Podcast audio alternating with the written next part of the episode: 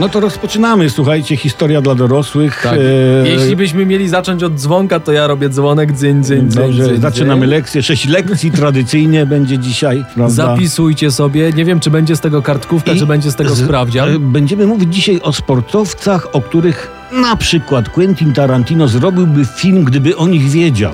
Słuchajcie, ale jeżeli ktoś robi notatki z naszego programu, bo mogą być tacy, którzy na przykład nie wiedzą, że jest podcast, tego można odsłuchać i wyślą nam te notatki, no to odeślemy mu, nie wiem, tam kubek, koszulkę z historią dla dorosłych. Co wy na to? Bardzo Dobrze, dobry bardzo pomysł. pomysł, Takoż zrobimy, a w takim razie, skoro już powiedziało się A, to musimy powiedzieć B. B. No to zaczynamy. Historia dla dorosłych w RMF FM. Jacek Tomkowicz. Tomasz Olbratowski I Przemysław o dżinsowych oczach.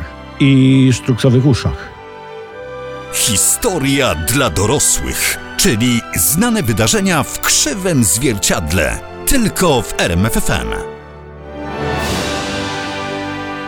Nie ukrywamy, że do takiego tematu dzisiejszego odcinka skłoniła nas smutna wiadomość z tego tygodnia. Przypomnijmy, w poniedziałek dowiedzieliśmy się o śmierci najwybitniejszego polskiego kolarza Ryszarda Szurkowskiego. Niestety.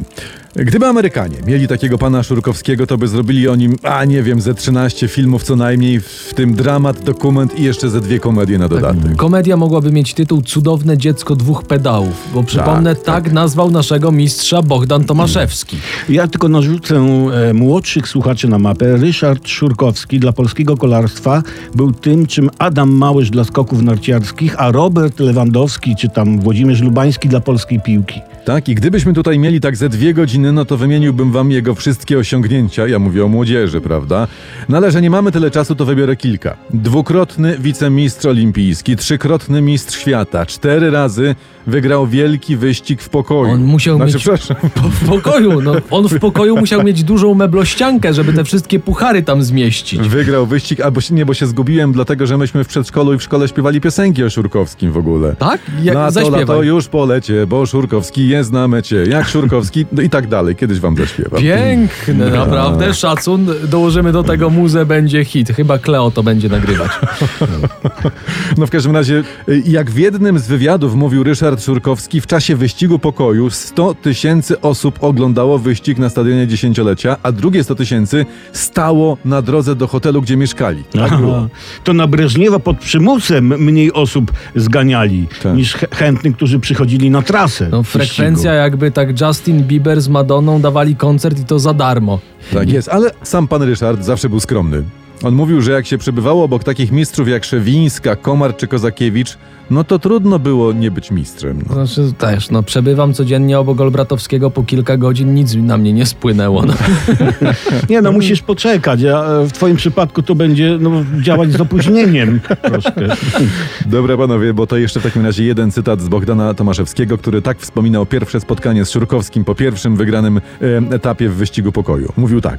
Stał koło rozstawionych stołów na skraju boiska i pokrzepiał się herbatą. Sięgnął po parówki i znowu popił herbatą. Kolarstwo to czar.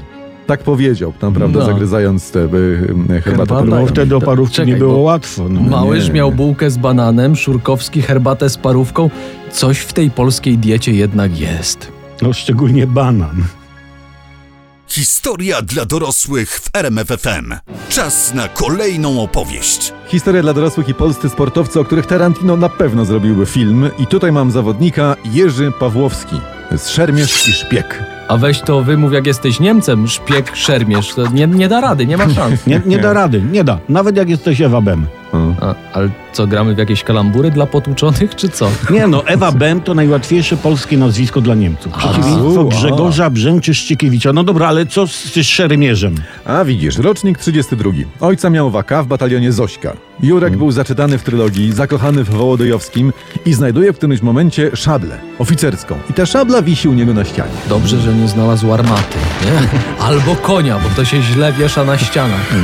No i ktoś widząc szablę namawia go na treningi szermierki. E, Jurek trenuje, idzie do wojska, zostaje majorem, wstępuje do sekcji szermierczej Legii Warszawa. A, ale czekaj, czekaj, jak zostaje majorem? W PRL się nie zostawało majorem tak o. no, a ten Baba, jestem major, nie? Nie. A ten, no coś tam robił, że został, prawda? Mhm. Doczytam biografię, to ci kiedyś opowiem. Okazało się, że ma no niebywały talent, że to jest diament, że to jest cudowne dziecko polskiego ostrza po Taki prostu. Paganini Klingi, tak? Taki Homeini Floretu. No, czy to ostatnie, to nie wiem. W każdym razie, w, 50, w 52 jedzie na Olimpiadę w Helsinkach, w 53 ma brąz w Brukseli, srebro w 54 w Luksemburgu, złoto w Paryżu i potem złoto za złotem i med- medal za medalem. Gościu zacznie coś szpiegować, czy tak będzie do końca tą szpadą machać? Medali miał w opór, dwa razy był sportowcem roku w plebiscycie przeglądu sportowego. To, Kolega o coś pytał. no, Okej, dobra. Jeszcze w 50 został współpracownikiem Wojskowej Służby Wywiadowczej. Taka historia. No potem pisał, że to z obawy o ojca eksakowca i do 62 pan Jurek donosił na kolegów. O. No i w 62 wywiad rozwiązał z nim współpracę. No to powiem ci, historia jakich mało, no, wstrząsająca. Nawet momentami zapominałem oddychać. Ale słuchaj dalej, przestał być y, tym naszym szpionem, donosicielem i w 64 został zwerbowany przez CIA. O, James Bond, O. patrz, wchodzi tutaj. I on przekazywał informacje na tematy takie polityczno-towarzyskie z kręgów PZPR-u, bo był ulubieńcem władzy, miał wejścia i bywał po Ale, prostu. ale polski kontrwywiad był jak agent 07 i... i, i... I, rozpracował Pawłowskiego po 11 latach. A, Ten zresztą wyczuł tam przez skarpetki, co się dzieje. Sam się zgłosił do służb, powiedział halo, to ja.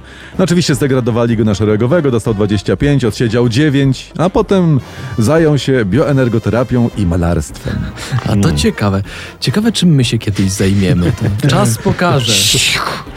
No, póki co trwała historia dla dorosłych. Za chwilę o Marysi, co nie chciała pokazać Czysi. Albo o czymś zupełnie innym. W historii dla dorosłych miałem dla was chłopa, to teraz mam dla was dziewczynę. Helena, Helena Marusarzówna. Nasza narciarska przedwojenna mistrzyni. Taka piękna blondynka z przedwojennych zdjęć, tak? Dokładnie, na pewno każdy na nią trafił. To ci ona sama, siedmiokrotna mistrzyni Polski w konkurencjach alpejskich. To był bieg zjazdowy, slalom i kombinacja. No wymiatała po prostu. Tak, wymiatała, jak mówi młodzież. Alberto Tomba w spódnicy. Raczej piękny małyż. No może. Piękny małyż taki. No w każdym razie tak, smukła, około 176 cm wzrostu, znaczy nie około, tylko dokładnie właśnie tyle. Niebiesko oka, no piękne blond włosy w ogóle. Zagrała jako dublerka w filmowej wersji Halki, plus dostała pierwszą nagrodę na pokazie mody w Warszawie w 39. A, I słyszysz tę datę, ten rok i wiesz, że nie będzie dobrze. a no nie, no. ze swoim bratem Stanisławem, tak jest dokładnie tym właśnie naszym czterokrotnym olimpijczykiem. W styczniu 39 roku jadą na zawody do Niemiec i tam są przerażeni nazizmem, tym co się dzieje. A potem we wrześniu Adi przywozi nam narodowy socjalizm do Polski. Tak jest, jak się zaczęło, to Helena z miejsca wstępuje do konspiracji. Zostaje tajnym kurierem komórki Zagroda, oddziału łączności konspiracyjnej KG SZP ZWZ do bazy Romek w Budapeszcie. A to KGB to było po węgiersku? Nie, to jest Komenda Główna Służba Zwycięstwu Polsce Związek Walki Zbrojnej. Aha. Gościu się przygotował do dzisiejszego wieczoru. E, Dziewczyna przenosiła pocztę i przeprowadzała przez Tatry wielu, wielu ludzi, naprawdę takich uchodzących spod okupacji niemieckiej na Węgry. A bracia Słowacy co? Kochany, bracia Słowacy miziali się wtedy po wąsikach z wujkiem Adolfem. Tak jest. I byli ziomalami Niemców. Tak. Razem z nimi napadli przecież na nas w 39. No, i niestety słowacka żandarmeria schwytała Helenę w marcu 40 roku, no i szybko przekazała ją niestety gestapo. I tu się zaczęło śledztwo, kolejne więzienia, siedziała w Muszynie, w Nowym Sączu, w zakopiańskim gestapo, w Tarnowie, yy, w Krakowie. I oczywiście to wszystko dla dobra niemieckiego narciarstwa. Nie? Oczywiście, jak najbardziej. Przez wiele, wiele, naprawdę wiele miesięcy tortur Helena Marusarzówna nie zdradziła nikogo. No nie, nie, ani adresu nie podała gestapo. Y, Rozstrzelano ją albo w lipcu 41 roku w Skrzyszowie, albo we wrześniu 41 w Podgórskiej Woli. Oczywiście dla dobra niemieckiego narciarstwa. Olbratowski, Skowron i Tomkowicz, czyli historia dla dorosłych w RMFFM. Dzisiaj w historii dla dorosłych polscy sportowcy, o których na przykład Tarantino zrobiłby film, gdyby o nich wiedział. I my chcemy temu panu Tarantino no, Nowi, Wowowi tak. powiedzieć, słuchaj pan i notuj. Uwaga, teraz Tarantino skup się, dama polskiego sportu, od której wszystko się zaczęło. Halina Konopacka. Ona wymyśliła sport, tak? Prawie. Sporty wymyśliła, papierosy nie. Też Nie. nie. Ona zdobyła pierwszy złoty medal olimpijski dla Polski, to był rok 1928, Amsterdam. A w, wszystko w rzucie dyskiem. Zawsze mnie to zastanawia, oglądając olimpiadę, nie te igrzyska, jak niektórzy sportowcy wpadają na pomysł, a będę rzucał dyskiem. Albo bobsleje to jest to, o czym marzę. No tak. W, w przypadku Haliny Konopackiej sprawa była prosta. Ona y, przyszła na stadion na trening lekkoatletów, wzięła dysk do ręki i rzuciła tak o se pff, od niechcenia. No i w tym momencie pobiła rekord Polski. Że ja nigdy nie przechodziłem obok stadionu w trakcie treningu lekkoatletów. Byś No. był konopacki, nie? Ja, ja kiedyś y, rzuciłem y, młotkiem, ale na budowie. Tylko piernisz od majstra zebrałem. Dobrze, dobrze, to jest, to, to jest też historia na inny program. Konopacka była sportsmenką na całego, bo tak, trenowała narciarstwo, grała w tenisa, y, rzucała oszczepem, rzucała kulą pchała, dobrze pływała i brała też udział, uwaga, w rajdach samochodowych. Taka Leonarda da Vinci polskiego sportu. Tylko tych bobslejów brakowało, poza tym komplet. Daj Może troszeczkę, no. Ale nie dość, że była znakomitą sportsmenką, to była też przepiękną kobietą. Cała Warszawa się w niej kochała. Łącznie z premierem i z prezydentem, e, a w Amsterdamie została wybrana Miss Igrzysk. To taka piękna Leonarda da Vinci, nie? Ale w ogóle jej sławę, to była taka celebrytka numero uno wtedy. Jej sławę porównywano do sławy Kiepury. Mówiono Kiepura pyskiem, Konopacka dyskiem. Takie No, a, a z jej biografii, bo ja czytałem troszeczkę, to jeszcze dramat wojenny można by nakręcić, bo w 1939 razem ze swoim mężem ratowała przed Niemcami polskie złoto ze skarbca Banku Polskiego. Wow. Tak, tak. Za kierownicą ciężarówki przewoziła to złoto przez całą Europę. No. I od tego momentu nazywano ją podwójnie złotą. Fantastyczna Mm. dziewczyna. I w jej ślady później poszły nasze siatkarki. Przypomnę, polskie złotka. Ha! Ale to No. już też, panie Tarantino, to pomysł na kolejny film. W jednym pan tego wszystkiego nie zmieścisz. Ni hu że tak powiem, jak, jak się mawia w Hollywood. Historia dla dorosłych w RMFFM. Tu historia dla dorosłych i radiowcy bez cenzury. Opowiadamy dzisiaj o naszych niezwykłych sportowcach, o których można by nakręcić niezły, nie jeden film. Y, O naszym wspaniałym bokserze, dwukrotnym złotym medaliście olimpijskim Jerzym Kuleju można by nakręcić nawet więcej niż nie jeden film. Na przykład wzruszający film o miłości matki i syna. O, Niesamowita historia. Słuchajcie, po raz pierwszy lata temu u nas w RMF-ie pan Jerzy opowiedział e, taką historię. Dawaj. Po raz pierwszy. Zawsze między nim a mamą panowała taka niezwykła matczyno-synowska czułość. I pod koniec życia jego mama wyznała, że kiedy podczas wojny była z nim w ciąży, postanowiła usunąć ciążę. No rozumiecie, wojna, strach, co będzie. I szła na zabieg i traf chciał, że trafiła na łapankę na ulicach Częstochowy i wróciła do domu. I, I patrzcie, paradoks. I dzięki łapance urodził się Jerzy Kulej. Nie widziałem wtedy w radiu osoby, który, która by nie płakała, ale ja wtedy niewyraźnie widziałem to przez te łzy. No, No trzeba powiedzieć, że pani mama szanowna urodziła wtedy zabijakę. no tak. Bo kiedy w szkole pewien osiłek znęcał się nad Jurkiem, to ten zapisał się na boks i przy następnej zaczepce y, wyzwał go na solo, no i kilkoma ciosami, jak to mówią, wyjaśnił gościa. A ja czytałem, że po zdobyciu złotego medalu w Tokio w 64 Jerzy Kulej dostał 30 dolarów premii. 30. Tak go komuna zasypała kasą. Panie. No ale kasa nie była dla Kuleja motywacją w Meksyku. Tuż przed wyjazdem na igrzyska znokautował na krupówkach w Zakopcu czterech milicjantów. No, no się podziało. I dostał ultimatum. Z igrzysk musiał wrócić ze złotem, bo inaczej więzienie. No, To jak wygrał, to sobie powiedział: Mamy to, panie Jurku, mamy to.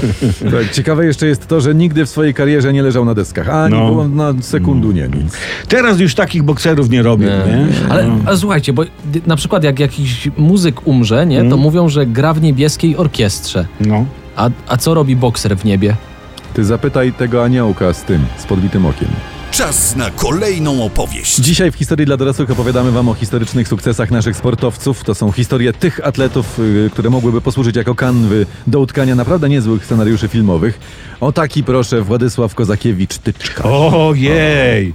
Ożywają wspomnienia. Słuchajcie, pamiętam Moskwa, 1980 rok. Tak. Pamiętam jakby to było, no nie wiem, półtora tygodnia temu. Złoty medal i ten legendarny gest. Nazwany od autora gestem Kozakiewicza. Jo, Tak, tu się zgina dziób pingwina. Przypomnijmy, o złoto nasz Władek walczył z radzieckim tyczkarzem Konstantinem Wołkowem. No i nic dziwnego, że publiczność radziecka, oficjalnie wyrobiona internacjonalistycznie, prawda, a po prawdzie niewyrobiona, no gwizdała i buczała na naszego polskiego tyczkarza. Nazwijmy rzeczy po imieniu. Niewyrobiona publiczność jak ciasto robione przez pijanego piekarza amatora. No. Dokładnie właśnie tak. I Kozakiewicz po udanym jednym skoku na 5,75 pokazał swój słynny gest, że tu się zgina i tak dalej. No różnie się go przedtem nazywało.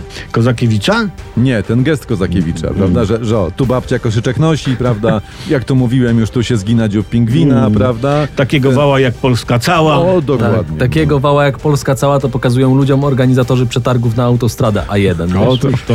Ale dobra, wracamy do tematu, bo z powodu gestu nad Kozakiewiczem zebrały się czarne chmury. Ambasador Związku Radzieckiego w Warszawie domagał się odebrania złotego medalu Kozakiewiczowi i dożywotniej dyskwalifikacji za obrazę narodu radzieckiego. Uj, boj. No. Kozakiewicz z działaczami ustalił alternatywną wersję przyczyn pokazania swojego gestu. Tak, mówili, że to była taka zabawa, tu sroczka gałązkę kładzie, czy... Nie, nie. Kozakiewicz sprzedał Rosjanom bajkę, że ten gest był skierowany w stronę poprzeczki, Tak. że ją tak przechytrzył. A, tu cię mam. No i dzięki temu gestowi stał się bohaterem narodowym, bo wszyscy wiedzieli, że w Polsce, że pokazał go ruskim tak naprawdę. Nie no, słuchajcie, bo generalnie każdy sportowiec, nie, za PRL, który pokonał Rosjanina lub, lub Niemca, automatycznie stawał się naszym bohaterem narodowym i w każdej knajpie mógł pić za darmo. Z zakąską. No, zakąską. Dawniej sportowcy to mieli fajnie. Teraz na zakąski muszą uważać, no, no bo dieta. O suchym pysku muszą pić.